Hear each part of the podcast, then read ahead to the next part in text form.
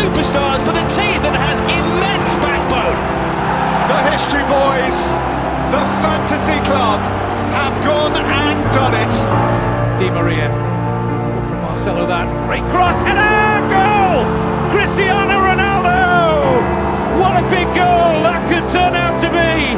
It was glorious. Here's Benzema onto Di Maria. It's a brilliant move from Real Madrid. Angel Di Maria. Season. Bale. Oh, Bata. Beat for pace here by Gareth Bale.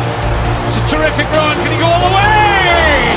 Gareth Bale lights up the Copa del Rey final. Miranda, por cierto, las reacciones en el banquillo. Ojo a Cristiano, Cristiano del área, sigue Cristiano. Perfectly timed run from Ronaldo. What a reply! The reply of champions, I dare say. It's now official. Real Madrid are once more the champions of Spain. They're going to throw a party on the Paseo de Castellana. And the king of Spain is Jose Mourinho. Bayern Munich will host the final. Bayern Munich will play in the final. It comes again to Lewandowski.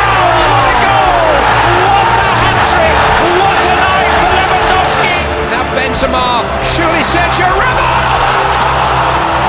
Borussia Dortmund have put out Real Madrid.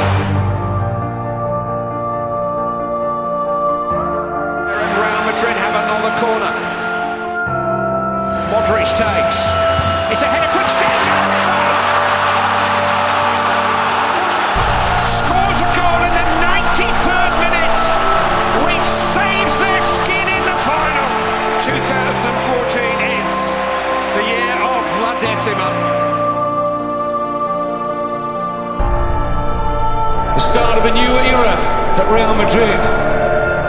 My goodness, Jerry, over the years we've said that a few times, haven't we, under Florentino Perez?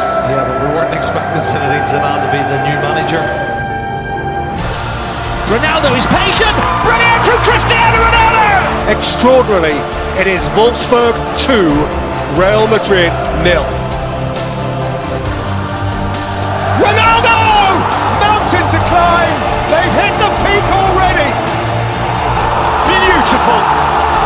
Beautiful! Something close to genius! Ronaldo to win the Champions League. And he does now. Real Madrid have won the Champions League for the 11th time. They are European champions. It's getting to be like the old days. Only gone and completed the first hat trick of wins for over 40 years. 13 times champions, six more than anyone else. Real Madrid are the champions. It's been a long time coming. They've waited since 2012, but Zinedine Zidane has guided them once more. Real Madrid are the footballing kings of Spain.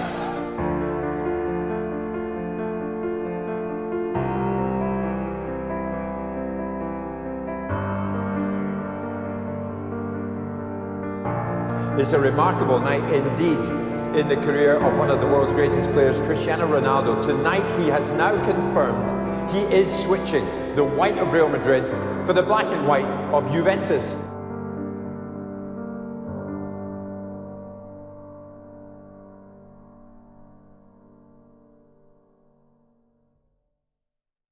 تا همه شنوندگان عزیز پادکست برنابوکست خوشحالیم که با اپیزود 26 و آخرین اپیزود پادکست برنابوکست در سال 1399 در خدمتتون هستیم. خوشحالیم که این هفته در خدمتتونیم و قرار دو تا بردی که به نظرم خیلی مهم بود برای تیم. حالا چه از نظر روحی چه از نظر شرایط فنی تیم. قرار راجبشون صحبت بکنیم و خب بچه ها رو هم داریم این هفته. بچه ها اگر سلام علیکی هست انجام بدیم و بریم سراغ بحث این هفته عرض سلام دارم خدمت شنوندهامون امیدوارم که حالشون خوب باشه. دیگه رسیدیم به آخرین اپیزود سال 99 امیدوارم که اپیزود خوبی داشته باشیم. منم سلام عرض می‌کنم خدمت شنوندای عزیز. این دوتا برد مهم تیمم تبریک میگم. امیدوارم از اپیزود این هفته لذت ببریم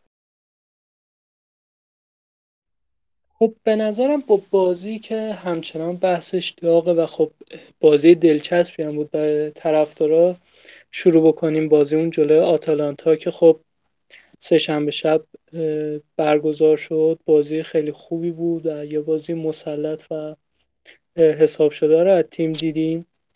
به نظرم شروع کنیم بحثو. با امیر شروع می‌کنیم. امیر از کجا می‌خوای برام شروع بکنی و خب نکاتت رو در مورد این بازی به اون بگو. اول اینکه خب تبریک میگم بعد از تقریبا دو سال صعود کردیم به مرحله بعدی. اتفاق ویژه‌ای بود. خب قبل از بازی خیلی استرس ما خودمون بالا بود برای اینکه نیاز داشتیم به این برد از لحاظهای مختلف. من هفته پیشم عرض کردم خدمت شنونده که این بازی برای ما خیلی مهم بود.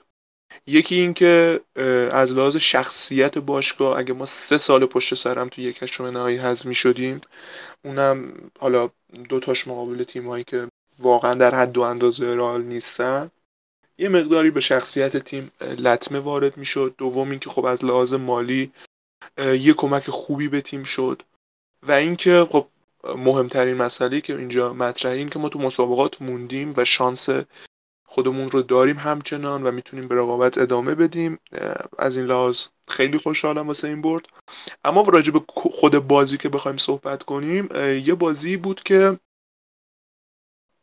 می‌تونم بهش این کردیت رو بدم که یکی از ستا بازی برتر این فصل ما بود. شاید برترین بازی این فصل.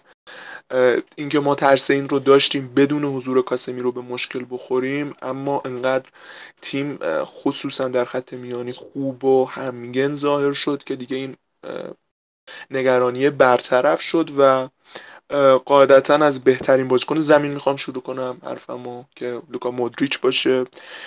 واقعا برای من سوال سوال داره. یه بازیکنی که هافبک میانی یه مدت خیلی خیلی زیادی تقریبا هشت سال رو داره در رئال مادرید بازی می‌کنه. چطور میشه در 36 سالگی این کیفیت رو از خودش تا 90 دقیقه بازی ارائه بده؟ یه بازی بینقص. یعنی یکی از بهترین بازی های لوکا مودریچ با لباس رئال مادرید بود به نظر من.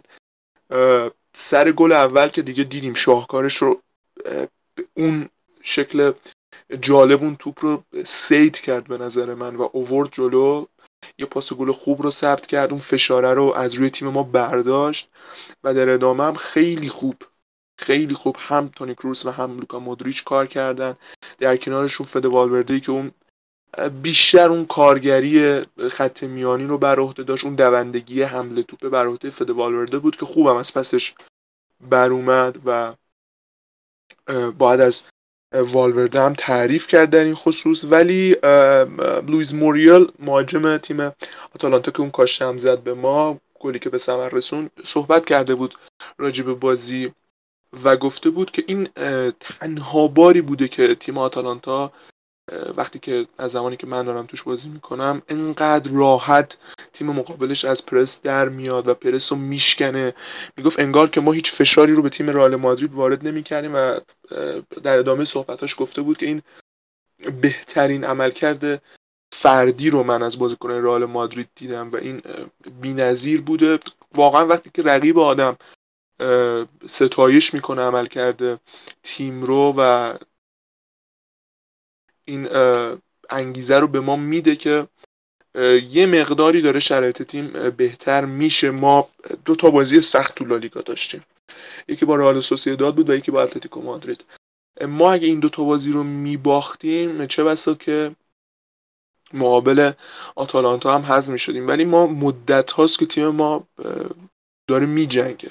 این یعنی اینکه رئال مادرید نمی‌خواد تسلیم بشه تو رقابت این فصل و این به نظر من خیلی اتفاق خوبیه.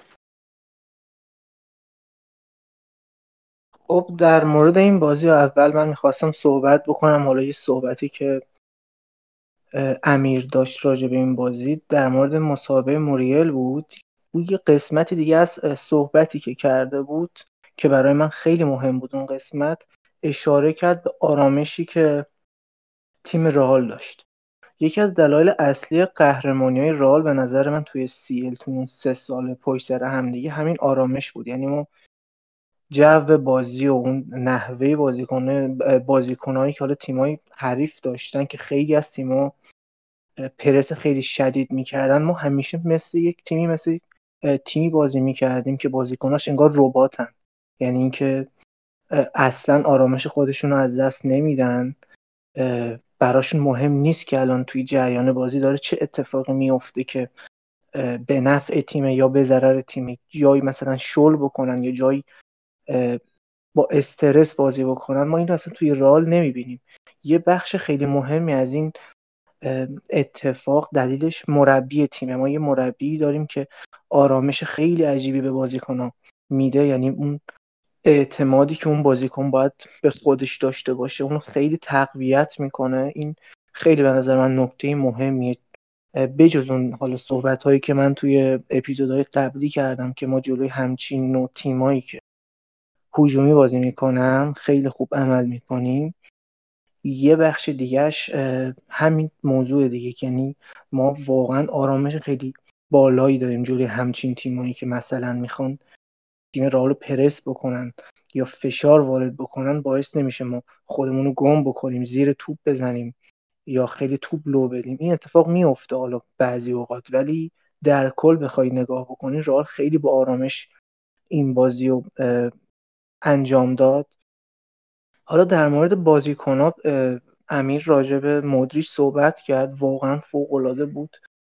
یکی اعتقادی که من شخصا واقعا دارم زوج مدریش و کروس به همراه حالا درست ما رالی هستیم. نباید مثلا تعریف تعریف حالا باید بکنیم از بازیکنهای بارسا. ولی این زوج به همراه زوج ژاوی و اینیستا حالا از اون موقعی که من دارم فوتبال می‌بینم. تقریبا فصل 2004 که فوتبال دیدن رو شروع کردم بجز این دو زوج من هیچ زوجی ندیدم. توی خط هافک به این دوتا زوج حتی نزدیک باشن. خیلی واقعا سطح بالایی از خودشون نشون دادن. مودریچ و کروس حیف که برخلاف اون زوجی که بارسا داره ما این بازیکنها رو تعداد سال کمتری کنار همدیگه داشتیم. در مورد بازی با آتالانتا نکته جالبی که حالا من به چشم خورد حالا ما خیلی از زیدان حالا تعریف کردیم تو اپیزودهایی که داشتیم تو بعضی از اپیزودها هم نقدهایی بهش وارد کردیم. اما نکته ای که حالا مرشاد اشاره می‌کنه در مورد آرامش داشتنی که تیم داره و خب این آرامش منشه زیدانه من فقط یه نکته رو بگم. زیدان کلا مربی خونسردیه و دلیل خونسرد بودنش هم اینه که برخلاف یه سری از مربیا حالا اسمم نمیارم چون نه قصد مثلا توهین دارم نه قصد این که حالا بگم زیدان از اونا بهتره. صرفا می‌خوام بگم زیدان برعکس یه سری از مربیا می‌دونه دقیقا چی می‌خواد و خودش رو به آب و آتیش نمی‌زنه تا مثلا اون چیزی که می‌خواد رو به دست بیاره می‌دونه راهش چیه و خب از راهش وارد میشه. و به نظرم این تنها دلیلیه که ما تو رال مادرید زیدان اون آرامش رو می‌بینیم. اگر دقت بکنید زمان کارلو آنجلوتی هم یه چیزی نزدیک به همین رو داشتیم تا حدودی. ولی خب زیدان حالا با متدهای خاص خودش این آرامش رو به بازیکن ها میده. و در مورد بازیکن ها که صحبت کردید من می‌خواستم حالا یه صحبتی در مورد وینیسیوس داشته باشم. حالا شاید یک مقداریش مرتبط بشه به اپیزودهای قبلی ولی خب لازمه گفتنش. به نظرم وینیسیوس بازیکن مهمیه برای این رئال مادرید.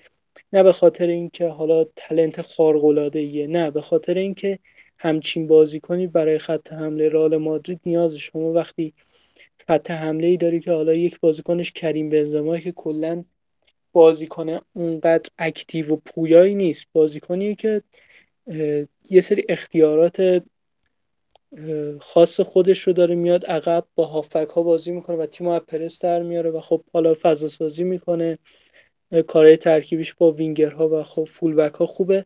اما بازیکن active و پویایی نیست که شما مثلا حساب بکنی روی دوندگیش یا روی سرعتش یا روی دریبل زدن های متوالیش. و خب ما اکثر این فصل با آرش 4 3 بازی کردیم و معمولا وینگر راست هم آسنسیو بود که خب بازم آسنسیو اون بازیکن active و پویایی نیست. و بیشتر خاصیتش برای ما اینه که خطا می‌گیره. اونم تو نقاطی که حالا صرفا تونی کروس می‌تونه یه ارسالی انجام بده. و خب یه بازیکن پویا یه بازیکن سریع و دریب زن مثل وینیسیوس نیاز خط حمله رئال مادریده و این تو بازی آتالانتا کاملا مشخص شد.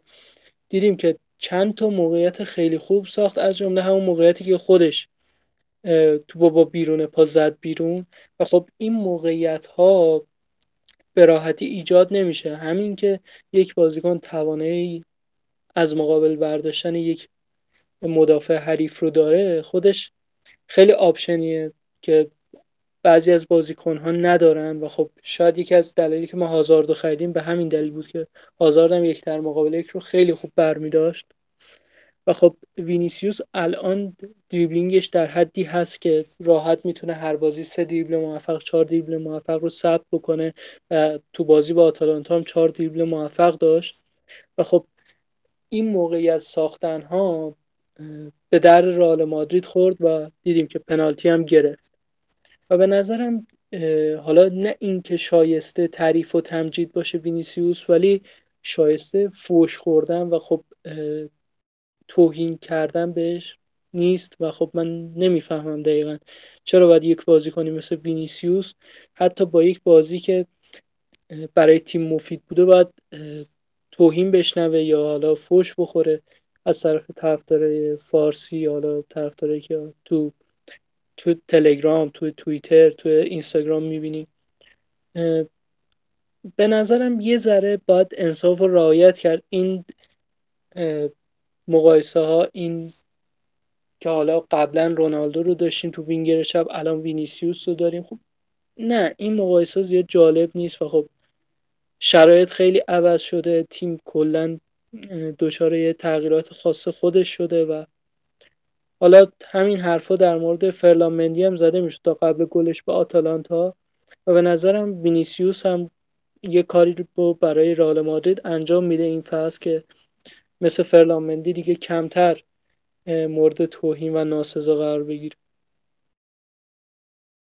راجع وینیسیوس من خواستم این نکته رو بگم که ببین ما مقابل تیم هایی قراره بازی کنیم تو رقابت لیگ قهرمانان که تقریبا همشون تیمایی هستن که میان فوتبال خودشون رو بازی کنن. تنها تیمی که ممکنه مثلا بیاد مقابل رئال مادرید مقابل بایر مونیخ مقابل منچستر سیتی فوتبال دفاعی رو داشته باشه سعی کنه که روی ضد حملات گل بزنه پورتوه و اونم قدرت خیلی زیادی رو نداره. و این شاید پوشش بده این عملکرد رو. ما مقابل این تیما دوباره نیاز داریم به وینیسیوسی که بیاد فوتبال خودش رو بازی کنه. فوتبالی که مبتنی بر سرعت بالاست در کنار این سرعت دریبلینگ خوب و فشاری که به دفاع حریف میاره مطمئن باشید اگه ما تو بازی مقابل آتالانتا وینیسیوس رو نداشتیم قطعا به مشکل میخوردیم. ببینید تو نیمه اول ما یه گل زدیم خب که اون اشتباه اسپورتیلو بود و البته کار خیلی خوب مدریچ که اون توپ رو به سختی تونست بگیره قطع کنه و بیاره توی فاز حمله و پاس بده به بنزما. ولی بدون اون موقعیت ما فقط یه دونه موقعیت داشتیم که اونم رو همین سرعت وینیسیوس به دست اومد. و تو نیمه دوم هم که یه موقعیت رو سینا خودش گفت با بیرون پا زد یه پنالتی هم گرفت و از بازی بیرون رفت. ما قطعا مقابل هر تیمی تو این مرحله بازی کنیم نیاز مبرم به سرعت وینیسیوس داریم به تکنیکش داریم و یه کمی باید واقع‌بین باشه. وینیسیوس خیلی جایگاه مهمی تو رئال داره و نباید انقدر دست کم گرفته بشه توسط طرفدارا. حالا سینا میگه که یک مقدار فوش خورده از طرفدارا من.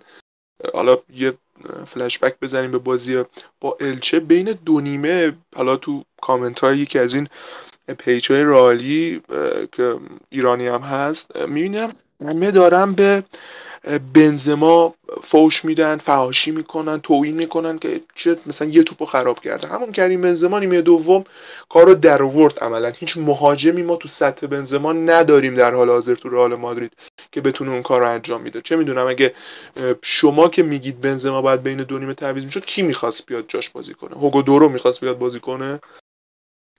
هوگودورو می‌تونست تو نیمه دوم وقتی که ما یکی چقب میفتیم بریس کنه و تیم رو نجات بده سه امتیاز رو نجات بده قطعا نه. و یه مقداری به نظرم طرفدارا باید صبور باشن انقدر تند نظر ندن راجع به بازیکنان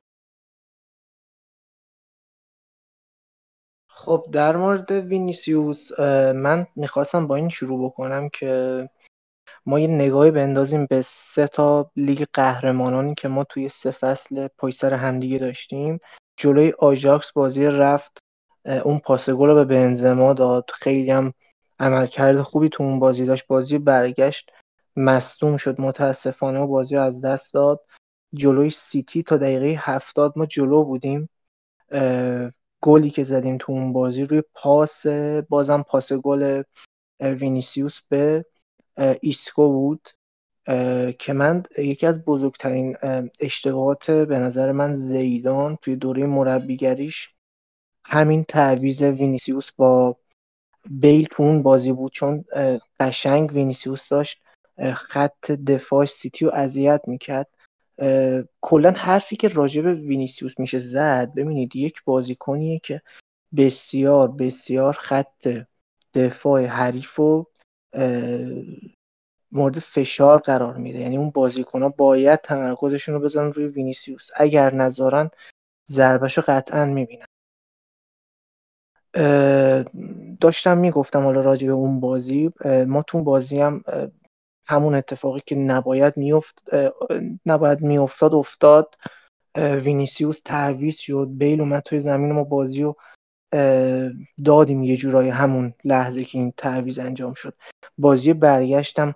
هازارد 90 دقیقه بازی کرد و می‌تونیم بگیم جای اینکه 90 دقیقه بازی کرد 90 دقیقه راه رفت. این فصل هم دوباره حالا این اتفاق افتاد. بیکس بود و عملکرد خیلی خوبی داشت. حالا اون موقعیت رو از دست داد. درسته. واقعا موقعیتی بود که باید گل می‌شد. اون حرکتی که راموس کردن به نظرم خیلی جالب بود. از شدت ناراحتی افتاد روی زمین. خیلی اون حرکتش دار بود. ولی خب پنالتی رو گرفت. کلا حرفی که من راجع به وینیسیوس همیشه داشتم تو این مدتی که ما اپیزود می‌دادیم این بوده که بازیکنی که فقط نباید روی موقعیت بازیشو بسنجی باید ببینی که توی زمین داره چی کار می‌کنه. ما با آمار نمی‌تونیم تشخیص بدیم یه بازیکن خوبه بده. فقط با صرفا آمار نمیشه این چیزها رو تشخیص داد. یعنی توی آمار نمیان اینو درج بکنن که فلان بازیکن باعث میشه که بقیه بازیکنان راحت تر بازی بکنن. الان ما تنها بازیکن سرعتی تیم توی خط حمله وینیسیوس تنها بازیکنی که پشت مدافع حریف حرکت می‌کنه. سعی می‌کنه که تعادل تیم حریف رو به هم بزنه وینیسیوس. حالا این یه بخش از قسمت ب... صحبتام راجع به وینیسیوس بود. یه بخش دیگه هم که می‌خواستم راجع بهش صحبت بکنم این بازیکن به شدت احساسیه. کلا ما راجع به بازیکنهای برزیلی رو می‌دونیم که این بازیکن به شدت احساسی هستن یعنی اون احساسی که دارن خیلی روی روند بازیشون تاثیر گذاره. شما اگر برید توی شبکه های اجتماعی می‌بینید که چقدر به این بازیکن توهین میشه. حالا نه فقط وینیسیوس حالا و فقط هم ایرانیا همچین حرکتی بکنیم توی حالا کشورهای دیگه هم که حالا کامنت می‌ذارن اینو می‌تونی ببینی. حالا نه فقط هم من میگم راجع به وینیسیوس راجع به بنزما و راجع به خیلی دیگه از بازیکن‌ها. یعنی ما راجع به مسی و رونالدو هم حتی اینو داریم که خیلی ها میرن خیلی حرفا می‌زنن. من فکر می‌کنم بازیکنی که نباید استرس داشته باشه یعنی باید خیالش راحت باشه از همه چیز. بره بازیشو بکنه بره بازی همیشگی خودشو بکنه. این بازیکن اگه تحت فشار باشه تحت این باشه که آقا توی یه حالت خاصی قرارش بدی که تو فقط باید پاس بدی. تو فقط باید این حرکت رو بکنی. تو نباید تو لو بدی. اگه همچین حرکتی مثلا با یه بازیکن مثل وینیسیوس بشه یعنی یه بازیکن کاملا معمولی میشه. این بازیکن باید کاملا ساپورت بشه باید اعتماد به نفس بالایی داشته باشه و اینطوری خیلی به تیم کمک می‌کنه. یه صحبت دیگه هم داشتم می‌خواستم حالا اینجا استفاده بکنم. ربطی هم به این بازی نداره این چیز کلیه. من ترجیح میدم یه بازیکن توی یه بازی ده تا تو لو بده دو تا حرکت مفیدم کنارش داشته باشه. مثل یه بازیکنی مثل آسنسیو حالا درست این بازی گل زد ولی حرف من گفتم کلیه. بازیکنایی که این مدلی سعی می‌کنن که بیشتر پاس بدن حالا حتی شده پاس رو به عقب که توپ لو نره اقدام به دریبل نداشته باشن توی این پست حالا وینگر راست وینگر چپ توی این پستایی که ما نیاز داریم تعادل تیم تیم حریف رو به هم بزنیم ما به همچین بازیکنهایی نیاز داریم. من صحبت راجع به رودریگو هم دارم. این بازیکن باید خیلی فعالتر باشه. توی جریان بازی باید بیشتر باشه. من تنها بازیکنی توی خط حمله رئال که از وینیسیوس مفیدتر بوده تو این دو فصل به نظر من بنزماست وینیسیوس بازیکن خیلی خوبی نیست. یک بازیکن صرفا خوبه که می‌تونه توی یه سری بازی ها جلوی یه سری تیما به درد تیم بخوره. ولی talent خیلی به نظر من خوبه یعنی اینکه استعداد خیلی بالایی داره نظر شخصی منه. ولی خب گفتم که خیلی شرایط توی بازیش تاثیر گذاره خلاصه حرفام این بود که بازیکنه مثل رودریگو آسنسیو الان از لحاظ تاثیرگذاری در حد وینیسیوس نیستن به نظر من چون یه جورایی از دریبل زدن میترسن یه جوری از اقدام میترسن و اونقدر که باید این کارا رو انجام نمیدن. من با حرف مرشاد کاملا موافقم. مثلا وینگرها باید یک مقدار نترستر بازی بکنن و خب میطلبه که اقدام به دریبل های زیادی داشته باشن و البته باهوش باشن و فضا رو بشناسن و از جایی که مطمئن نمی‌تونن یک در مقابل یک رو بردارن و می‌تونن موقعیت ایجاد بکنن اقدام به دریبل بکنن. و خب بازیکنایی مثل آسنسیو که خونسا هستن کلا وینگرهای مفیدی نمی‌تونن برای رئال باشن. و خب از اینجا به نظرم وارد بحث های تاکتیکی بشیم که یه مقدار بفهمیم زیدان دقیقا چیکار کرد تا تونست مچ آتالانتا رو بخوابونه. از اینجا شروع بکنم که خب ما آرایش سه دفاعه رو تو بازی با الچه هم دیدیم. حالا سر بررسی بازی با الچه بهش اشاره می‌کنیم. که حالا چرا تو اون بازی از این آرایش استفاده شد. اما خب همه ما می‌دونیم که راموس نقش خیلی مهمی تو بازی سازی تیم از عقب داره. مرشادم فکر کنم اپیزود قبلی در موردش صحبت کرد که می‌گفت راموس اولین هافبک راله تو بازی سازی و خب این کاملا مشخصه. چه تو زمان مورینیو چه تو زمان آنجلوتی و حتی زیدان. ببینید اولین نفری که بازی سازی رو شروع می‌کنه راموسه. و خب ما راموس رو میومدیم به عنوان مدافع مرکزی قرار می‌دادیم یا به قولی تو دفاع سه نفره نوین استاپر بود. و خب همه تعجب می‌کنن که راموس با توجه به اینکه تو بازی سازی انقدر خوبه چرا یکی از اوورلپینگ سنتر بک ها نیست؟ و خب این بازی نشون داد زیدان چرا اعتقاد داشت راموس باید تو اون پست بازی بکنه. اولین دلیلی که من حالا پیدا کردم اینه که خب کلا تیم آتالانتا بازی ترانزیشنال یا انتقالی رو خیلی دوست داره و دوست داره حریفش مدام تو رفت آمد باشه و خودشون با توجه به اینکه بازیکنهای سرعتی زیادی دارن و خب مناسب اون سبک ترانزیشنال هم هستن تیم حریف رو یه جورایی تعادلش رو به هم بزنن و تیم حریف نتونه سازمان دهی دفاعی خوبی پیدا بکنه و از اونجاست که از ضعف دفاعی تیم حریف استفاده می‌کنن. و خب ما با توجه به اینکه واران و ناچو دو تا مدافع سرعتی تیم به عنوان اوورلپینگ سنتر بک بازی می‌کردن تو پوشش فضاها خیلی موفق ظاهر شدیم. و خب این بازی ترانزیشنال آتالانتا تو بخش دفاع حداقل محقق نشد و نتونستن استفاده بکنن از این قضیه و خب به نظرم حالا باید یه کردیتی هم به واران بدیم که تو نقش جدیدش هم واقعا داره خوب بازی می‌کنه چند بازیه و اکتای دفاعیش هم خیلی بهتر شده. و خب میایم به خط هافبک می‌رسیم. جایی که دبل پیوت کروس و مودریچ حضور داشتم و البته مواقعی هم بود تو بازی که فد والورده میومد بینشون قرار می‌گرفت. ولی بیشتر ما تیم رو تو حالت 3 4 1 دو دیدیم که فد والورده خب خیلی جلو یکم جلوتر بود از کروس و مودریچ و می‌تونست بیاد جلوتر و پرس بکنه یکی از سه مدافع تیم آتالانتا رو. و خب یه ذرم نقشش آزادتر بود نسبت به دو هافبک دیگه چون وازکز به عنوان یک وینگ بک از لحاظ عملکرد دفاعی یه ذره بگیر نگیر داره و خب زیدان به فد والورده این اجازه رو داده بود که متمایل به سمت راست هم بازی بکنه و نقش حمایتی رو برای لوکاس وازکز داشته باشه. و البته فد والورده با توجه به سرعت بالایی که داره هنگامی که توپ در اختیارش هست با وینیسیوس بعضی اوقات پشت سر بنزما قرار می‌گرفتن و خب ما سه چهار دو یک رو هم دیدیم از تیم. و به نظرم زیدان ترکیب خیلی خوبی رو استفاده کرده بود. برخلاف پیش بینی من قبل از بازی که فکر می‌کردم این ترکیب یه ذره ما رو اذیت بکنه.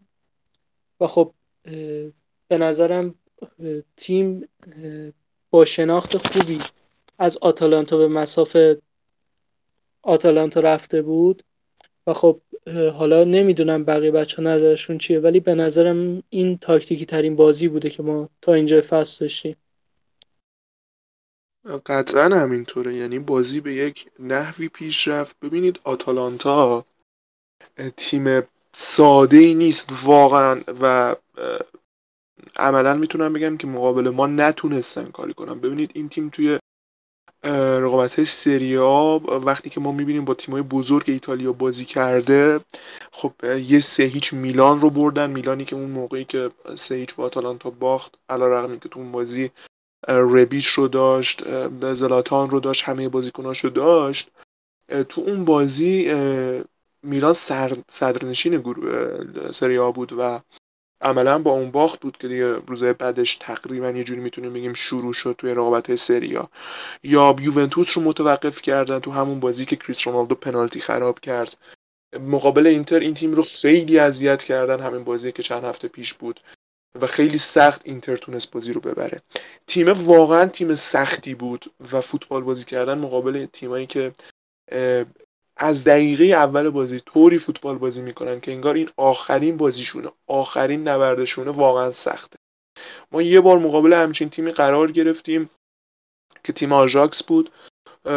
تو اون بازی خب اتفاقاتی افتاد واقعا. ما یک هفته خیلی سخت رو پشت سر گذاشته بودیم. توی یک هفته دو تا الکلاسیکو داشتیم. تو همه اون الکلاسیکو بازیکنهای اصلیمون فیکس بودن.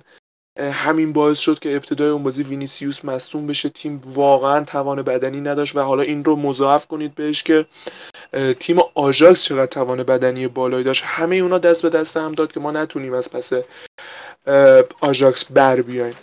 ولی واقعیتش می‌تونم بگم که ما دست آتالانتا رو بستیم و اینی که می‌تونیم راحت بگیم که این بازی تاکتیکی ترین بازی رئال تو این فصل بود و بهترین بازی که امیدوارم این عملکرد ادامه داشته باشه. ما دو هفته قبل از این بازی تقریبا سه تا بازی تو لالیگا خیلی عمل کرده چشمگیری نداشتیم.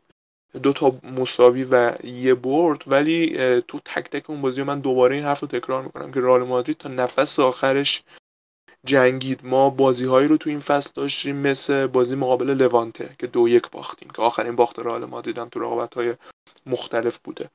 یا بازیمون مقابل تیم آلکویانو توی جام حذفی. تو این بازی ها ما میدینیم که انگار هیچ تلاشی از یه دقیقه به بعد تو تیم نیست.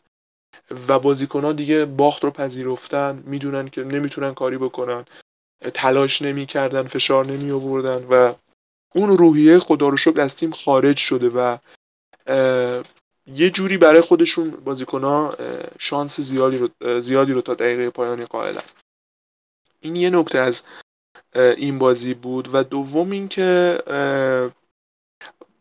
یه مقداری به نظر من حالا رقابت چمپیونز لیگ این عقیده شخصی منه که سختترین مرحله بین مراحل ازوی مرحله یک هشتم نهاییه چون که توی برهه از فصل انجام میشه که بازیکنها واقعا تحت فشار شدیدی هستن تو اون برهه. عملا رقابت های مختلف فشار وارد می‌کنه به بازیکن ها و یه جور پیک تو رقابت های لیگ همونطور که دیدیم تو چند هفته گذشته که ما چقدر درگیر رقابت لالیگا بودیم. تیمایی که بتونن از مرحله یکشم نهایی عبور کنن همشون شانس قهرمانی دارن. حالا این شانس قهرمانی به هر حال بنا بر پتانسیلی که تو اون تیم ها هست بالا و پایینه. ولی همه شانس قهرمانی دارن. ما الان پورتو رو می‌تونیم یکی از شانس قهرمانی لحاظ بکنیم. چون این تیم که تونست یوونتوس رو حذف کنه حالا یوونتوس هم اون تیمی نیست که خیلی قدرتمند باشه. ولی خب به هر حال یعنی توانایی این رو داره که اگه مقابل دورتموند قرار گرفت اگه مقابل چه می‌دونم لیورپول قرار گرفت مقابل این تیم هم بتونه اون فوتبال رو انجام بده. فقط خواستم بگم که باید امید داشت به این تیم رئال مادرید. نباید بگیم که نمی‌تونیم امید داشته باشیم. به هر حال رقابت چمپیونز لیگ بالا و پایین زیادی داره و اگه حالا فردا هم قرعه کشی ما به یه قرعه مناسب بخوریم خیلی امیدمون بالا میره برای ادامه راه و اینکه بتونیم قهرمانی چهاردهم برسیم. خب در مورد حالا صحبت هایی که امیر کرد من واقعا امیدوارم که فردای قرعه آسون بخوریم. این حرفایی که می‌زنن یه عده که مثلا تیمی که می‌خواد قهرمان بشه باید همه تیما رو ببره. این یه خود این صحبت ساده لوحانه است. اولا که ما توی وضعیت سختی توی لالیگا قرار داریم. اگر مثلا جلو یه تیمی باشه که قدرت کمتری داشته باشه ما بتونیم بازی رفت بازی رو تموم بکنیم از لحاظ فشار توی لیگ هم کمتر به تیم فشار میاد. بعدش هم حالا شرایط یه جوری ممکنه پیش بیاد که مثلا دو تا تیم قوی به هم دیگه بخورن یکیشون حذف بشه این خیلی از این اتفاقات توی سیل میفته. یعنی این اتفاقاتی که حالا میفته واقعا تأثیر گذاره نمی‌تونی کتمان بکنی که تاثیر خودشون نمی‌ذاره. مثلا بخوایم یه مثالی هم بزنیم. پاریس پارسال واقعا تا قبل از فینال قرعه سختی نخورد. یعنی اون تیمایی که حذف کرد تیمایی بودن که ما انتظار داشتیم پاریس واقعا حذفشون بکنن. درست جلوی دورتموند سخت شد کارشون ولی در کل حرف من اینه که با قرعه خوب حتی احتمال فینال رفتن و قهرمان شدن هست این یک قسمتش قسمت دوم و مهمتر. من اینو دو سال حالا قبل از اینکه حالا با این پادکست ما شروع بکنیم با بچه هم که صحبت می‌کردیم من بهشون گفتم که ما همیشه جلوی تیمای بزرگ تیمایی که هجومی بازی می‌کنن شانس داریم. تا موقعی که زیدان مربی راله ما همیشه جلوی تیمای هجومی و تیمایی که فضا میدن شانس زیادی داریم. اولا که اون داستان حالا نمی‌خوام خیلی تکرار بکنم به خاطر هافک هایی که داریم اون فضا اگر بدن ما استفاده می‌کنیم قطعا. یه دلیل خیلی مهمترش هم مربی که داریم متخصص بردن تیمای بزرگ تیمای قویه ما همچین مربی داریم. پس نباید ناامید باشیم. واسه حتی قهرمانی. یعنی من می‌تونم حتی راجع به قهرمانی هم صحبت بکنم. ولی خب داستان داره دیگه. باید ببینیم که چه قرعه می‌خوریم و شرایط چطوری میشه. حالا راجع به بازی هم من می‌خواستم به این نکته اول یه خورده راجبش صحبت بکنم که ما تو ترکیب سه دفاعی که دیدیم تو این بازی خیلی حالا سینا راجبش صحبت کرد. خیلی هم من حالا می‌خواستم راجبش صحبت بکنم.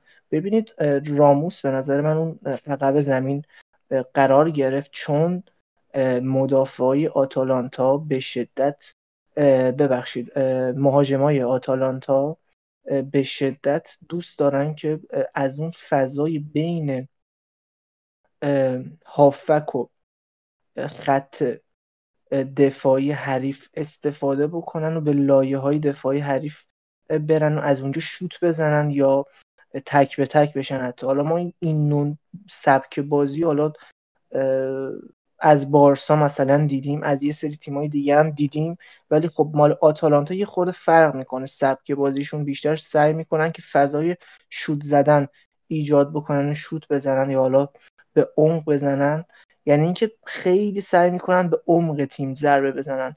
حالا اون عمق تیم کدوم بازیکن از اون سه دفاع اون ترکیب سه دفاع مهمتر اونی که اون وسط قرار داره اون می‌تونه کنترل بکنه همونطوری که دیدیم دو سه جا واقعا راموس نیمه اول مخصوصا تیم نجات داد. یه توپایی و واسه تیم گرفت. خیلی به تیم کمک کرد. حالا این یه بخششه. من می‌خواستم راجع به ناچو هم صحبت بکنم. اگر دقت کرده باشی تو این بازی واران و ناچو که یکیشون سمت راست بود یکیشون سمت چپ دو تا مهره بودن که دو تا وظیفه کاملا مخالف همو داشتن. ناچو به شدت اضافه می‌شد به خط هافک و حمله. یه جایی از بازی جلوتر از مهاجمای تیم جلوتر از مندی حتی قرار می گرفت یعنی اینکه خیلی نفوذ می‌کرد. یعنی اجازه نفوذ به ناچو خیلی بیشتر از واران داده شده بود. ولی واران حالا من یه صحنه می‌خواستم بهش اشاره بکنم. والورده توی یه صحنه خیلی سعی کرد توپو بگیره از حریف. یه کورسی هم گذاشت. ولی تا توپ به واران رسید واران سری زدش توی اوت. یعنی اینکه ریسک نکرد که از اون حرکاتی که حالا والورده نشون داد انگار خیلی ناراضی بود از این حرکت واران ولی من واقعا خوشحال شدم. ببینید یک مدافعی مثل واران باید توانایی خودش رو بدونه. این بازیکن بازیکنی نیست که تحت فشار اشتباه نکنه. احتمال اشتباه کردنش خیلی بالاست. واسه همین توی هر همچین حرکت هایی توی همچین صحنه هایی که ما زیاد فضا نداریم. اشکالی نداره توپو, توپو بزنیم توی اوتس یا توپو حتی تحویل تیم حریف بریم خیلی بلند بندازیم که فقط خطری تهدیدمون نکنه. یعنی هر بازیکنی نسبت به ویژگی هایی که داره باید حرکات خودش انجام بده. من از این خصوصیت واران تو این بازی واقعا راضی بودم. این بازیکن از لحاظ دفاعی خیلی می‌تونه به تیم کمک بکنه ولی توی بازی سازی باید حواسش باشه که همه جای زمین هر حرکتی رو نکنه.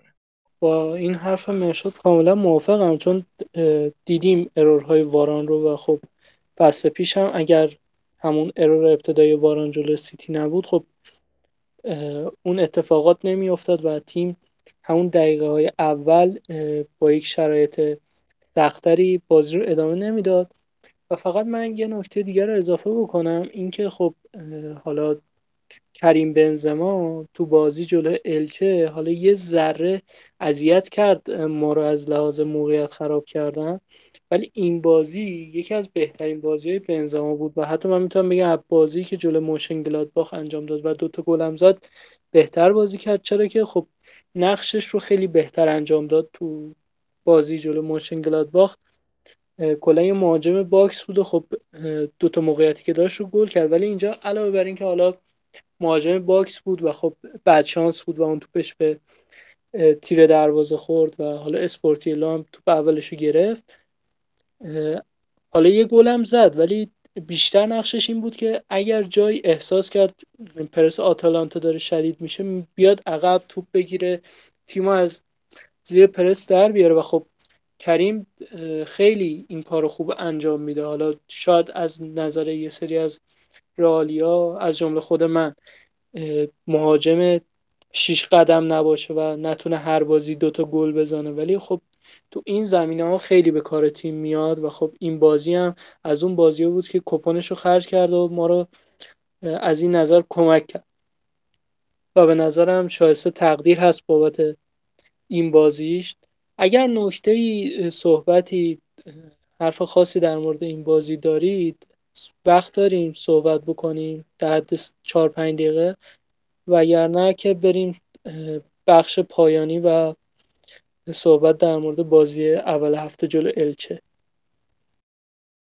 نکته پایانی که حالا من در نظر دارم برای این بازی راجع به مارکو آسنسیو و اینکه به بازی اومد یه گلم زد. همیشه خب اون دوره ای که خب به هر حال بهترین دوران آسنسیو تو رئال مادرید بود قبل از اینکه رباط بده و دوره اول زیدان. خب تمام کمکی که آسنسیو به تیم می‌کرد تو بازیهایی بود که به عنوان بازیکن تعویضی یعنی به عنوان بازیکن جانشین به بازی میومد ببین گلی که به بایر مونیخ زد توی آلیانز آرنا نیمه نهایی 2018 گلش به بایر مونیخ توی یک چهارم نهایی 2017 توی وقت اضافی گلش به یوونتوس تو فینال. همه اینها مصداق بارز آسنسیوی بود که عملا با اکثر گلاش رو با first touch می‌زد. این بازی هم دقیقا تو اولین توپی که بهش رسید تونست گل بزنه و نکته اصلی که راجع به این بازی بود و حضور مارک آسنسیو. ببین صحبت خوبی کردید راجع به اینکه وینگر باید جسارت بیشتری داشته باشه و از اون تکنیکی که داره استفاده بکنه آسنسیو عملا تو پست وینگر خصوصا تو پست وینگر راست این جسارت رو نداره که بخواد خرجش کنه. ولی تو پستی که بازی کرد اومد عملا جایگزین والورده شد به عنوان اون هافبک جلو و هافبک هجومی. خب شاید اگه ما بیایم از اول بازی تو اون نقطه با آسنسیو بازی بدیم هیچ کدوم از اون دوئل ها اون کورس ها رو نتونه انجام بده جوری که والورده بازی کرد. ولی از دقیقه 60 به بعد از دقیقه 70 به بعد یه توان هجومی خوبه برای تیم. همونطوری که دیدید ما کارمون واقعا می‌رفت که سخت بشه. ما راموس رو نداشتیم تو ترکیب. یه گل خورده بودیم. آتالانتا دو تا گل می‌خواست و تقریبا 11 دقیقه 12 دقیقه زمان داشت. ولی بلا فاصله با اون گل شرایط دوباره به حالت عادی برگشت.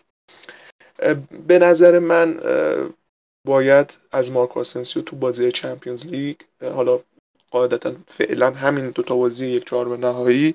حالا اگه خدا خواست و صعود کردیم مراحل بالاتر به عنوان بازیکن جانشین استفاده کنه و گزینه اول و مطمئنتر قطعا تو ترکیب وینیسیوس یا حضور ستا همزمان ولی از یه جایی به بعد می‌تونه تو اون نقطه از زمین یعنی وسط خیلی به تیم کمک بکنه. این دیگه صحبت پایانی من بود راجع به این بود.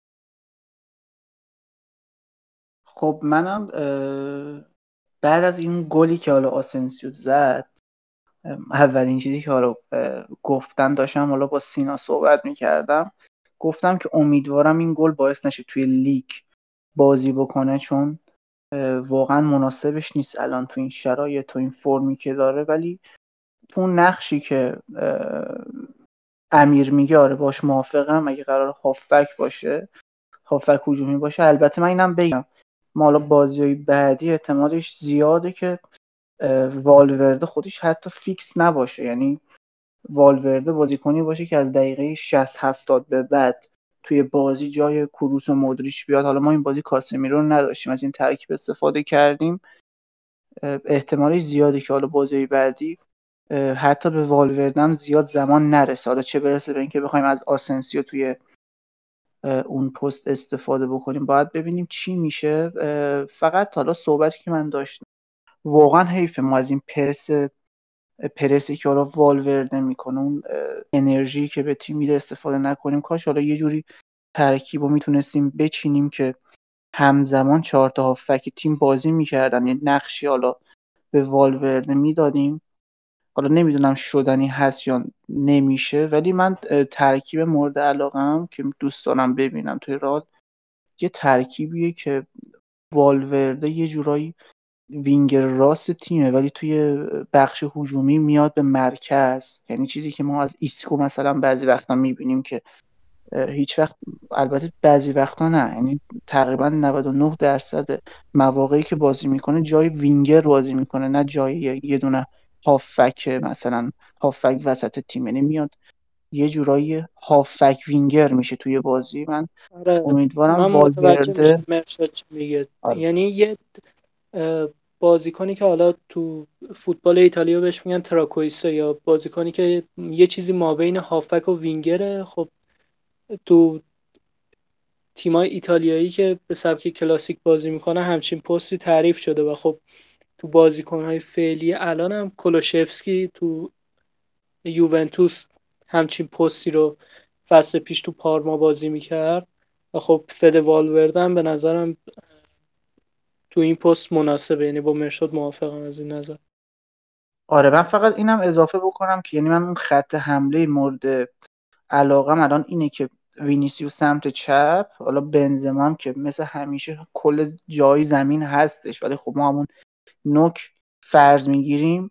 والوردم همون چیزی که حالا سینا گفت و دوست دارم ببینم و حالا نمی‌دونم به این ترکیب حالا میشه مثلا گفت 4 3 3 یا 4 4 2 ولی خلاصه که من دوست دارم این ترکیب رو در ادامه فصل ببینم. خیلی خوب. خب به نظرم از اینجا دیگه وارد بحث بازی با الچه بشیم. دیگه به نظرم برای این اپیزود زیاد وقت گذاشتیم برای بازی با آتالانتا و امیدوارم که طرفداران دوست داشته باشن. و خب در مورد بازی با الچه صحبت بکنیم. حالا این دفعه با مرشاد شروع بکنیم چون من خودم بازی با الچه رو با مرشاد حالا طریق همین دیسکورد داشتیم با هم صحبت می‌کردیم روی بازی و خب خیلی نکته داشت در مورد این بازی. مرشاد اتو شروع می‌کنیم. نکاتی که حالا اون روز می‌گفتی و به نظرم الان یه چیزایی هم بهش اضافه کردی رو برامون بگو تا بعدا بحث رو با امیر هم ادامه بدیم. خب در مورد اون بازی من اولین صحبتی که داشتم باید اینو بگم حتما. ببین ما باید خیلی بیشتر از اینا قدر کروس و مدریچ رو بدونیم. حالا یه بازی همزمان دوتاشون توی زمین نبودن یعنی استراحت کرده بودن. حالا واسه بازی بعدی ما دیدیم که تا قبل از تعویز هیچ نظمی توی تیم وجود نداشت. یه جورایی میشه گفت مدریش و کروس قلبای تیم یعنی قلب تیم قبل از حال هر بازیکنی این دوتا بازی کنن چون واقعا اون اتفاقاتی که توی زمین میفته اون نظمی که بازی داره حالا من اینو بیشتر ربط میدم به کروس اون نبز بازی و چون کروس بازیکنیه که عملکردش روی عملکرد تمام بازیکنهای تیم تاثیر می‌ذاره. خیلی مهمه که ما کروس رو داشته باشیم و داشتم فکر می‌کردم واقعا این رئال بدون کروس و مودریچ یعنی من شکی ندارم که حتی سهمیه هم نمی‌گرفت. خیلی عملکردشون خوب بود بعد از اینکه اومدن. حالا راجب ایسکو من نظرات مختلفی از حالا طرفدار شنیدم. من واقعیتش اصلا راضی نبودم ازش تو این بازی. عملکرد به نظر من مناسبی تو این بازی نداشت. والوردم به نظر من بازیکنیه که کنار بازیکنایی مثل کروس و مدریش جواب میده. یعنی بازیکنی نیست که ما تنها توی زمین بذاریمش. توقع داشته باشیم که تیم از لحاظ بازی سازی هم مشکلی نداشته یعنی بازی سازی می‌کنه. نمیگم که بازیکنیه که مثلا نمی‌تونه بازی سازی انجام بده. ولی یه بازیکنی مثل کروس کنارش نیاز داره حتما توی زمین تا اون عمل کرده خوبی که باید و نشون بده. تو این بازی هم اتفاقا مثل بازی قبلی وینیسیوس عمل کرده. به نظر من خیلی خوبی داشت. یه دونه پاسگان به بنزما داد که استفاده نکرد.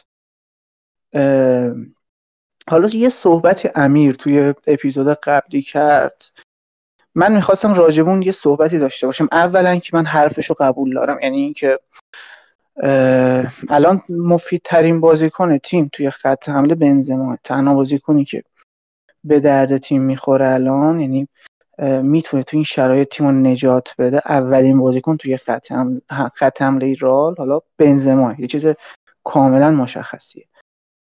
ولی من انتظاری که از یک بازیکن بازیکنی که حالا هفتاد گل سیل زده بازیکنی که فکر کنم الان یکی از پنج بازیکنی که بیشترین تعداد گل توی سیل زده. یک بازیکنی که تجربه بالایی داره. بازیکنی که سیل برده با تیم تاثیر کمی هم توی اون سیل ها نداشته. اونم به اندازه خودش تاثیر داشته.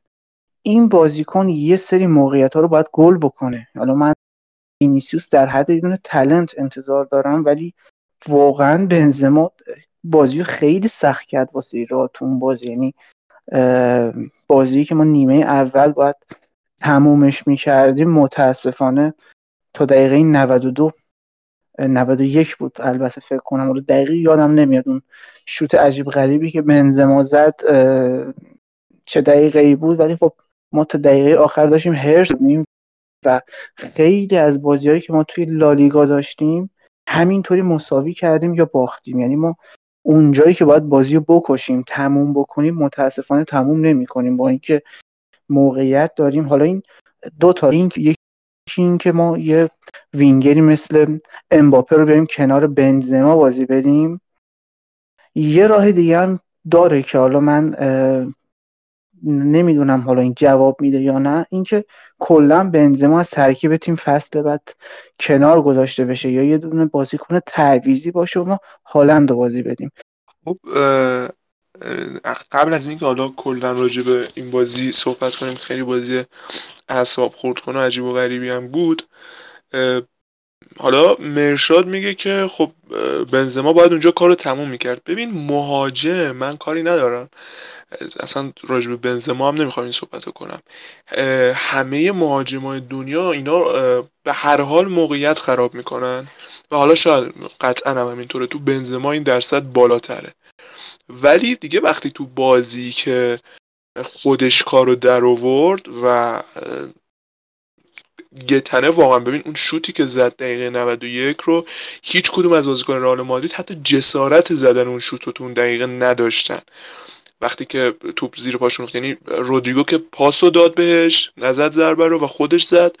و به نظر من بنزما تو این بازی حداقل شایسته این تقدیر هست که ما از فرم خوبش قدردانه به نظر من فرم خوبش باشیم. ولی حالا به هر حال انتقاداتی هم بهش وارده که کاملا هم صحیحه. من خودم هم خیلی بهش منتقدم گاهی اوقات.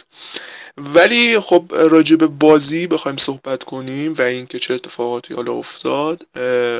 خب مرشاد گفت راجع به ایسکو اینکه ایسکو واقعا بد بود. به نظر من افتضاح ترین بازیکن دو ماه اخیر بوده تو این بازی.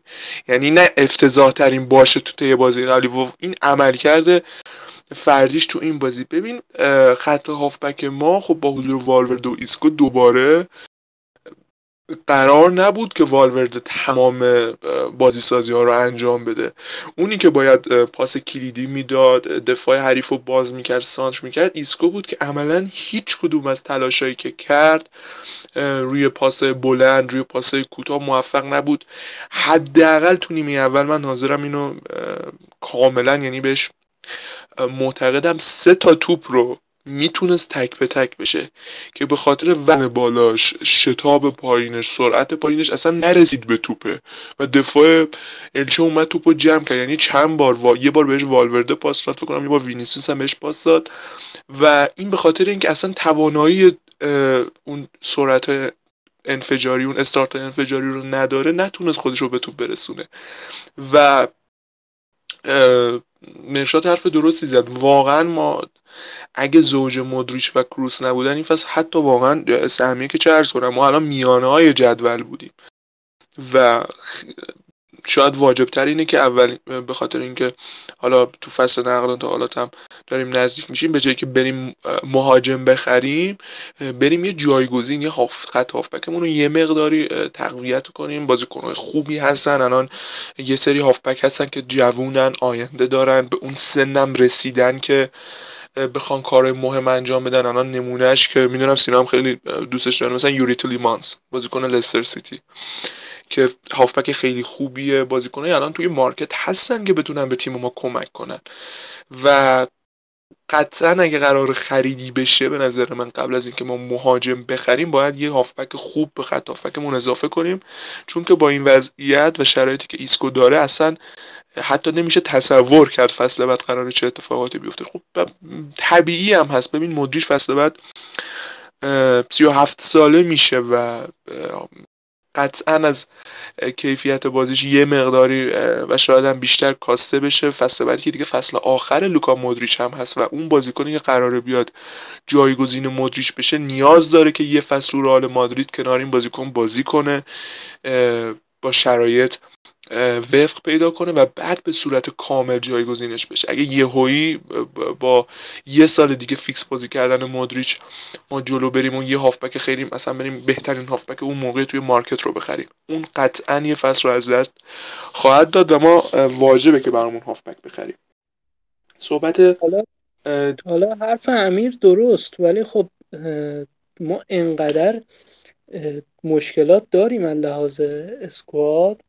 که اصلا به نظر من فکر نمی کنم حتی یه خریدم بتونیم انجام بدیم. یعنی ما فکر کنم کل تابستون رو باید خونه تکونی بکنیم. این بازیکنهایی که صرفا باش اسکواد رو پر کردیم و تکلیفشون رو مشخص بکنیم. حالا بازی از نظر تاکتیکی اونقدر جای بحث نداره و خب به نظرم همین حرفی که امیر زد ادامه بدیم راجبش بحث بکنیم. من احساس می‌کنم بازیکن هایی که پرز وای صرفا تیم و پر کرد اینجوری دارن به تیم ضربه می‌زنن. یعنی الان از براهیم دیاز گرفته تا سبایوس تا خصوص وایخو کوبو بیل هازارد بازیکنایی که تو این چند مدت خریده شدن رودریگو وینیسیوس اینایی که الان حالا یه مقدارشون بیشتر بازی کردن یه مقدارشون کمتر اصلا همخونی با هم ندارن. الان مثلا یه دفعه اگر همه این بازیکنایی که ما الان قرضی در تیمای دیگه داریم ما برگردیم تو اسکواد رال مادرید و همه بازیکنان رو یک جا داشته باشیم متوجه میشیم که فقط صرفا یه سری بازیکن جوون و خب یه سری بازیکن با تجربه رو با هم میکس کردیم و شده رال مادریدی که خب نه ستاره آنچنانی داره نه تیم یک دستی و به نظرم اصلا اول از همه باید تکلیف خروجی ها مشخص بشه و خب حالا ایده ای که من دارم اینه که ما بیایم یه باب آشنایی و یه باب مبادله و معامله با مینو باز بکنیم و خب الان هم در آستانه انتخابات باشگاه هستیم و خب یک رقیبی هم پیدا شده یک میلیاردر جوون برای برای ریاست باشگاه کاندید شده که خب به نظرم پرز باید با رایلا کنار بیاد و خب از قبل باهاش یک قراردادی ببنده که هالند و پوگبا رو برای ما اوکی بکنه و خب به این شکل شاید بتونیم مشکلات تیم رو تا حدودی برطرف کنیم وگرنه من احساس نمی کنم بتونیم با وضعیتی که الان داریم خیلی تیم رو از لحاظ اسکواد و مهره تقویت بکنیم. خب اینو مشخصه دیگه. وقتی خب می‌خوای خریدی رو انجام بدی قاعدتا باید فروش داشته باشی و اون اسکواد خلوتتر بشه. ببینید یه دوست عزیزی حالا نمی‌دونم واقعا کی بود اسمش خاطرم نیست یه صحبتی رو کرده بود و گفته بود که من هر بازی رو که دارم نگاه می‌کنم تو فوتبال اروپا اون بازیکنی که بدترین بازیکن تیم حالا اصطلاحا شاید اصطلاح خوبی هم نباشه زباله تیم در اصل. این بازیکن بازیکن قرضی رئال مادرید که داره تو اون مثلا تیم بازی می‌کنه چه می‌دونم داره تو میلان بازی می‌کنه توی آرسنال بازی می‌کنه و اون بازیکن قرار بوده تلنت آینده رئال مادرید باشه یعنی آینده رئال مادرید باشه که پرز اونو خرید الان ما نگاه کنیم به بازیکن قرضی که داریم تو تیمای دیگه. ببین سبایوس براهیم دیاز کوبو اینا وای خو هیچ کدومشون؟ جان؟ آره لوکا یوویچ بله. و اینا هیچ کدومشون خوب فوتبال بازی نمی‌کنن. اصلا تو تیمای دیگه هم خوب نیستن. خب یه جاهایی می‌بینیم آقا یه بازیکنی توی تیمی به هر حال جواب نمیده یه سری شرایط هست. ولی خب میره تو تیم دیگه شرایط خودش رو پیدا می‌کنه و بهتر بازی می‌کنه. نمونهش که حالا خیلی هم گل سرسبد نیست ولی به هر حال می‌تونیم بدیم نزدیک به این مسئله هست. متو کوواچیچ. ببین کوواچیچ تو رئال جواب نمی‌داد. شرایط براش سخت بود. بنیتز نتونست ازش استفاده کنه زیدان هم نتونست ازش به خوبی بازی بگیره و رفت تو چلسی. به هر حال با اونجا اون شرایط به خوبی وقت پیدا کرد و الان داره بازی خوبی رو انجام میده برای تیم چلسی. جز مهرهای فیکس تیم تو ماستوخله آره در اون شرایط می‌تونیم بگیم که اون بازیکنه خب کیفیت رو داشته و تو درال جواب نداده. ولی واقعیتش اینه که این بازیکنایی که ما داریم به معنای واقعی کلمه چطور بگم نخاله هستن همشون که دارن قرضی بازی می‌کنن. شاید خیلی خیلی بازیکن دیگه بگیم اون بازیکنی که می‌تونه بیاد و به تیم اصلی کمک کنه کوبا باشه. که اونم به هر حال این فصل اصلا خوب نبوده. تو ویارال که هیچی مشکل پیدا کرد با امری بازی هم نکرد. تو خطافه هم آنچنان حرکتی رو تا الان و البته من مارتین اودگاردم اضافه می‌کنم. آره من اودگارد خاطرم نبود متاسفانه. و میگم شرایطی که مدیریت تیم خیلی هم راجبش صحبت کردیم. حالا عیدم هست و کام طرفدارامون رو تلخ نکنیم ولی شرایطی که این مدیریت ایجاد کرده خیلی داره بقرنج میشه. و پرز اگه همچنان اون قدرت رو تو خودش می‌بینه باید یه کاری رو توی این تابستون انجام بده و این دیگه این تیمه مربی بازیکنهای دیگه طرفدارا راضی نمیشن که ما با وعده استادیوم رویایی و درآمدهای میلیاردی در فصول بعدی بخوایم سر طرفدارا رو شیره بمالیم. نه این چنین نیست واقعا. ببین ما نیاز داریم که squad مون تقویت بشه. نیاز داریم که مربی از بازیکن بازی بگیره. چیکار کنه؟ و دیگه زیدان چیکار به ایسکو کنه؟ تو چند تا پست بازی بده؟ false nine بازی میده یه نوع پست ده بهش بازی میده وینگر بهش بازی میده هافبک وسط بهش بازی میده. هیچ تفاوتی نمی‌کنه بازی ایسکو. و دیگه یعنی به پایان راهش رسیده این بازیکن تو و باید کنار برسیم و هافبک جدید بیاد. حالا خیلی من صحبت کردم مرشادم بیاد نظرشو بگم خب راجب صحبت هایی که امیر راجب حالا این وضعیتی که تیم داره کرد من فقط می‌خواستم راجب این صحبت بکنم که ما یه بازیکنهایی مثلا مثل سبایوس و اینا بعید می‌دونم مثل کوچیچ بتونیم ازشون پول در بیاریم. حالا تو این تابستون چون اینا واقعا سطح خیلی پایینی دارن. یعنی حالا من نظرات یه سری از آرسنالی ها رو که می‌خونم راجع به بازیش و یه سری بازی هم ازش توی آرسنال دیدم. واقعا سطح خیلی پایینی داره کوچیش درسته که اون موقع حالا توی رئال نمی‌تونست فیکس باشه حالا چند تا دلیل مختلف داشت. یکی اینکه ثبات نداشت و مهمترین اینکه خیلی فرم خوبی داشتن مودریچ و کروس حالا بقیه هافک های تیم. حتی همین ایسکو اون ایسکو با این ایسکو فعلی خیلی فرق می‌کرد. خب خلاص اینکه کوچی از همون موقع مطمئن بودن بالاخره یه مشتری خوب گیر میاد. چون بازیکنیه که به درد بخوره. ولی واقعا من یه سری بازیکن سبایوس اودری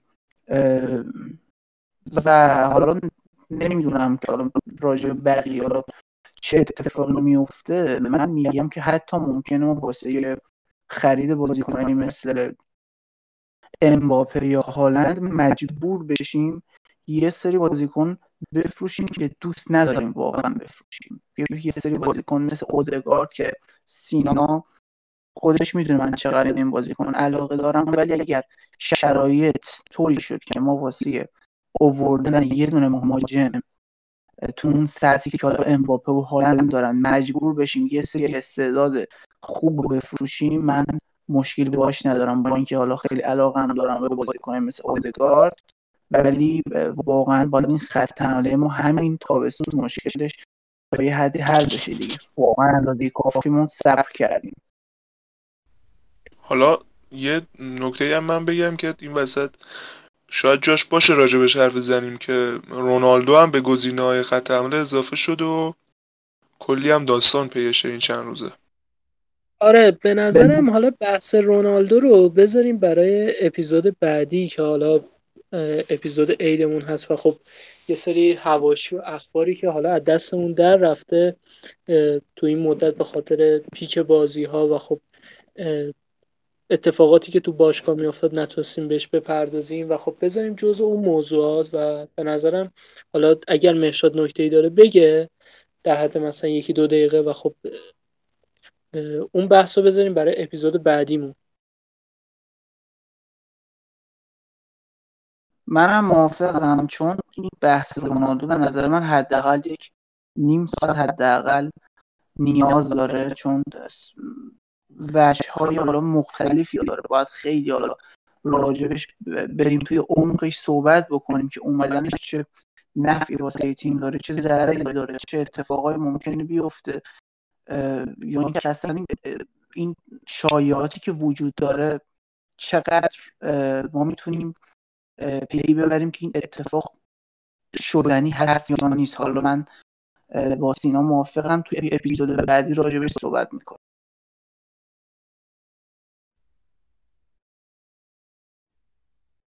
من فقط به عنوان نکته پایانیم تو این اپیزود اینو بگم.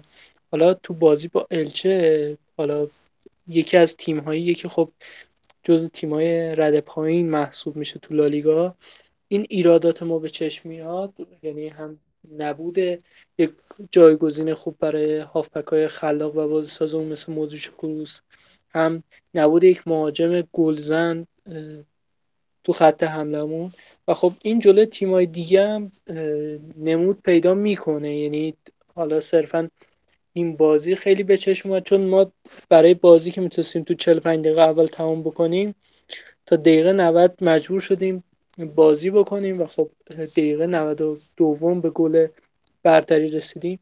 اما تو باختا و مساوی هم که دادیم این کاملا نمود پیدا کرد یعنی خیلی بحث داشتیم. مثلا اون تیم های اتوبوسی که مهرشاد هی چند تا اپیزود در میون میومد در موردشون صحبت می‌کرد که می‌گفت که بازیکن دریبل زن سرعتی می‌خواستیم یا یک بازیکن سرزن مهاجم می‌خواستیم تو box حریف. خب نداریم و خب تو اپیزودهای قبلی هم راجعش صحبت کردیم و به نظرم هر رالی که حالا داره شرایط این تیم رو می‌بینه و خب بالاخره طرفدار اونم مثل ما مثل بقیه طرفدار حق اظهار نظر داره و خب واقعا سخت دیدن رال مادریدی که حالا هافبک جایگزین خوب نداره و خب مهاجم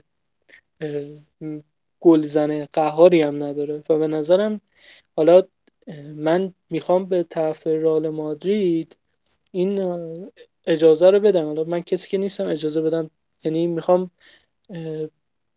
براشون حدی تعیین نکنم. اجازه بدم که نظرشون رو بگم. ولی خب توهین کردن حالا زیاد دردی رو دوا نمی‌کنه. یعنی حالا چه به بنزمایی که حالا من خودم بعضی اوقات خیلی از دستش عصبانی میشم چه وینیسیوس چه مندی چه ما بقیه بازیکن ها و به نظرم اگر حالا انتقادی هست اگر نظری هست اگر نظری مبنی بر اینکه حالا بنزما دیگه در حد ترکیب اصلی رئال مادرید نیست یا حالا هافبکی رو مد نظرتون دارید که به نظرتون بهتره که هرچه سریعتر به رئال مادرید بیاد این نظر منطقی تر و پخته تری هست برای تیمی که خب افتخارات زیادی داره و طرفداراش هم خب به تبع باید در شأن و کلاس اون تیم صحبت بکنن و نظراتشون رو ارائه بدن. و به نظرم توهین کردن حالا به هر شخصی با توجه به عملکرد زیاد جالب نیست. حالا انتقاد خوبه مثل صحبت هایی که حالا مهرشاد یا مثلا امیر در مورد حالا چه ایسکو چه آسنسیو چه بازیکنهای دیگه همون انجام میدن. ولی خب توهین کردن زیاد جنبه خوشی نداره. حالا چه تو فن پیجای رالی چه تو پیجایی که حالا کلی در مورد فوتبال صحبت می‌کنن.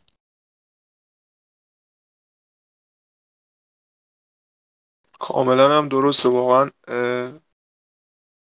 اینکه ما با یک نیمه دیدن بازی یه بازیکن تلاشش رو طی فصل نادیده بگیریم بهش توهین کنیم جالب نیست. و اصلا راجع به هر مسئله راجع به هر مسئله به نظرم باید ما بگذاریم اون اتفاق اون رونده طی بشه.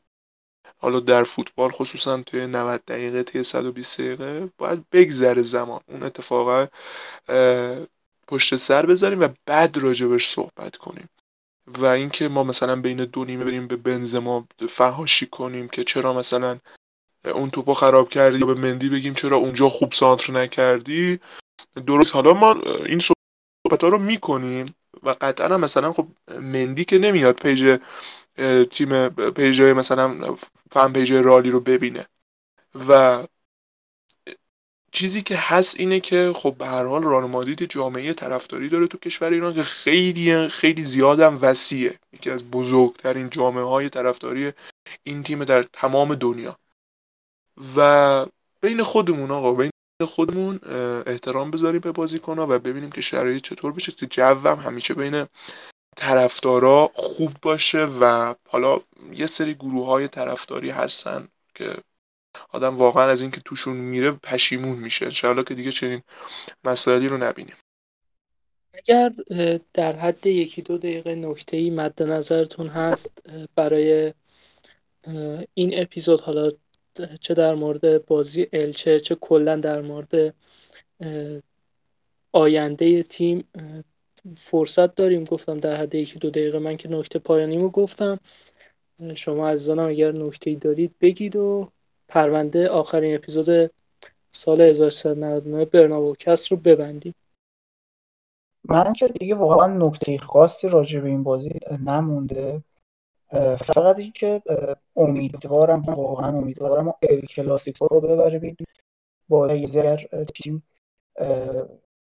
حتی اگر مساوی هم بکنیم به نظر من خیلی خیلی از لالیگا دور میشیم.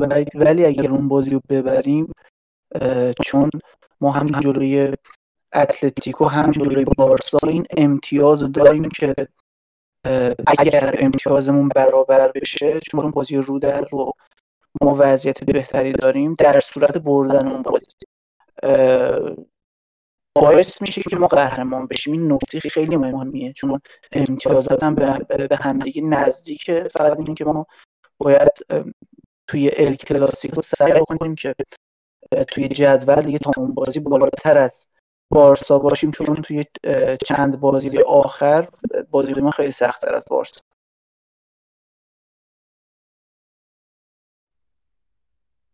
خیلی هم خوب. اتفاقا نکته خیلی مهمی بود چون بازی ال کلاسیکو دقیقا میفته قبل از بازی برگشت ما در دور بعدی سیل که خب از این نظرم خیلی روی بازیکن ها تاثیر داره که بازی برگشت رو با چه آمادگی ذهنی وارد زمین بشه.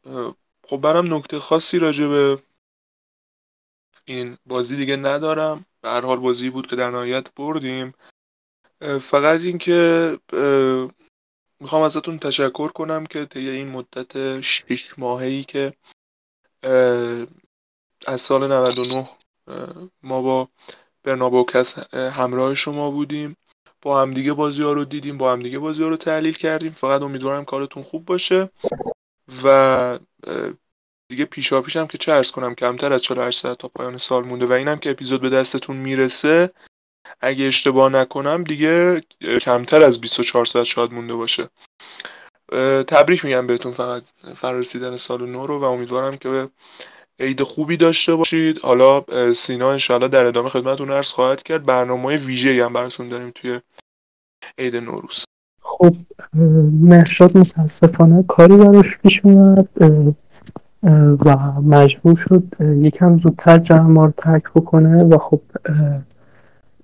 اون هم از راه دور و خب در قالب پیام سال نو رو پیشا پیش به شما تبریک میگه برای تو آرزو موفقیت و سلامتی می‌کنه. من فقط در پایان این اپیزود اول تشکر بکنم از همه شنونده که امسال به پادکست ما توجه کردن و خب کار ما رو گوش دادن. خیلی برامون ارزش داشت اینکه تو این ماه برای کار ما ارزش قائل بودیم و هر هفته به ما گوش می‌دادید. فقط این نکته رو خدمت رو عرض بکنم که در ایام عید ما هم همچنان به فعالیت خودمون ادامه میدیم و خب اپیزود مخصوص سال نو رو داریم که حالا تحلیل بازی با سنتاویگو هست. در کنارش یه سری مباحث حاشیه‌ای و اخبار باشگاه و خب پرونده های مختلف که حالا به دستتون می‌رسه و قطعا میشنوید. و خب پیشا پیش هم سالمتون تبریک میگم و قول یک اپیزود ویژه رو هم میدیم. با همراهی دوست عزیزی که قرار بهمون اضافه بشه و خب موضوعش هم در مورد دوران سرمربیگری زیدان در رئال مادریده و خب بررسی شخصیت زیدان به عنوان یک سرمربی در باشگاه رئال مادرید که خب قطعا با اتفاقاتی که این فصل افتاده و همینطور فصل پیش و بازگشت زیدان خب خیلی ها مشتاقم بدونن که زیدان چه اندیشه رو به عنوان یک مربی داره و خب امیدوارم که از اون اپیزود هم خوشتون بیاد و خب تا اپیزود بعدی که خیلی هم فاصله ای با این اپیزود نداره همتون رو به خدای بزرگ میسپارم Independiente como el aire, de bueno.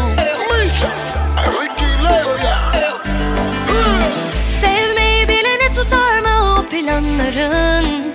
Deni istersen bence kar etmez. İçini yakan o ateşe diren diren diren direnme istersen inan uğraştığına değmez No quiero que esta noche pase y se nos acabe Quiero que sea interminable Ella sabe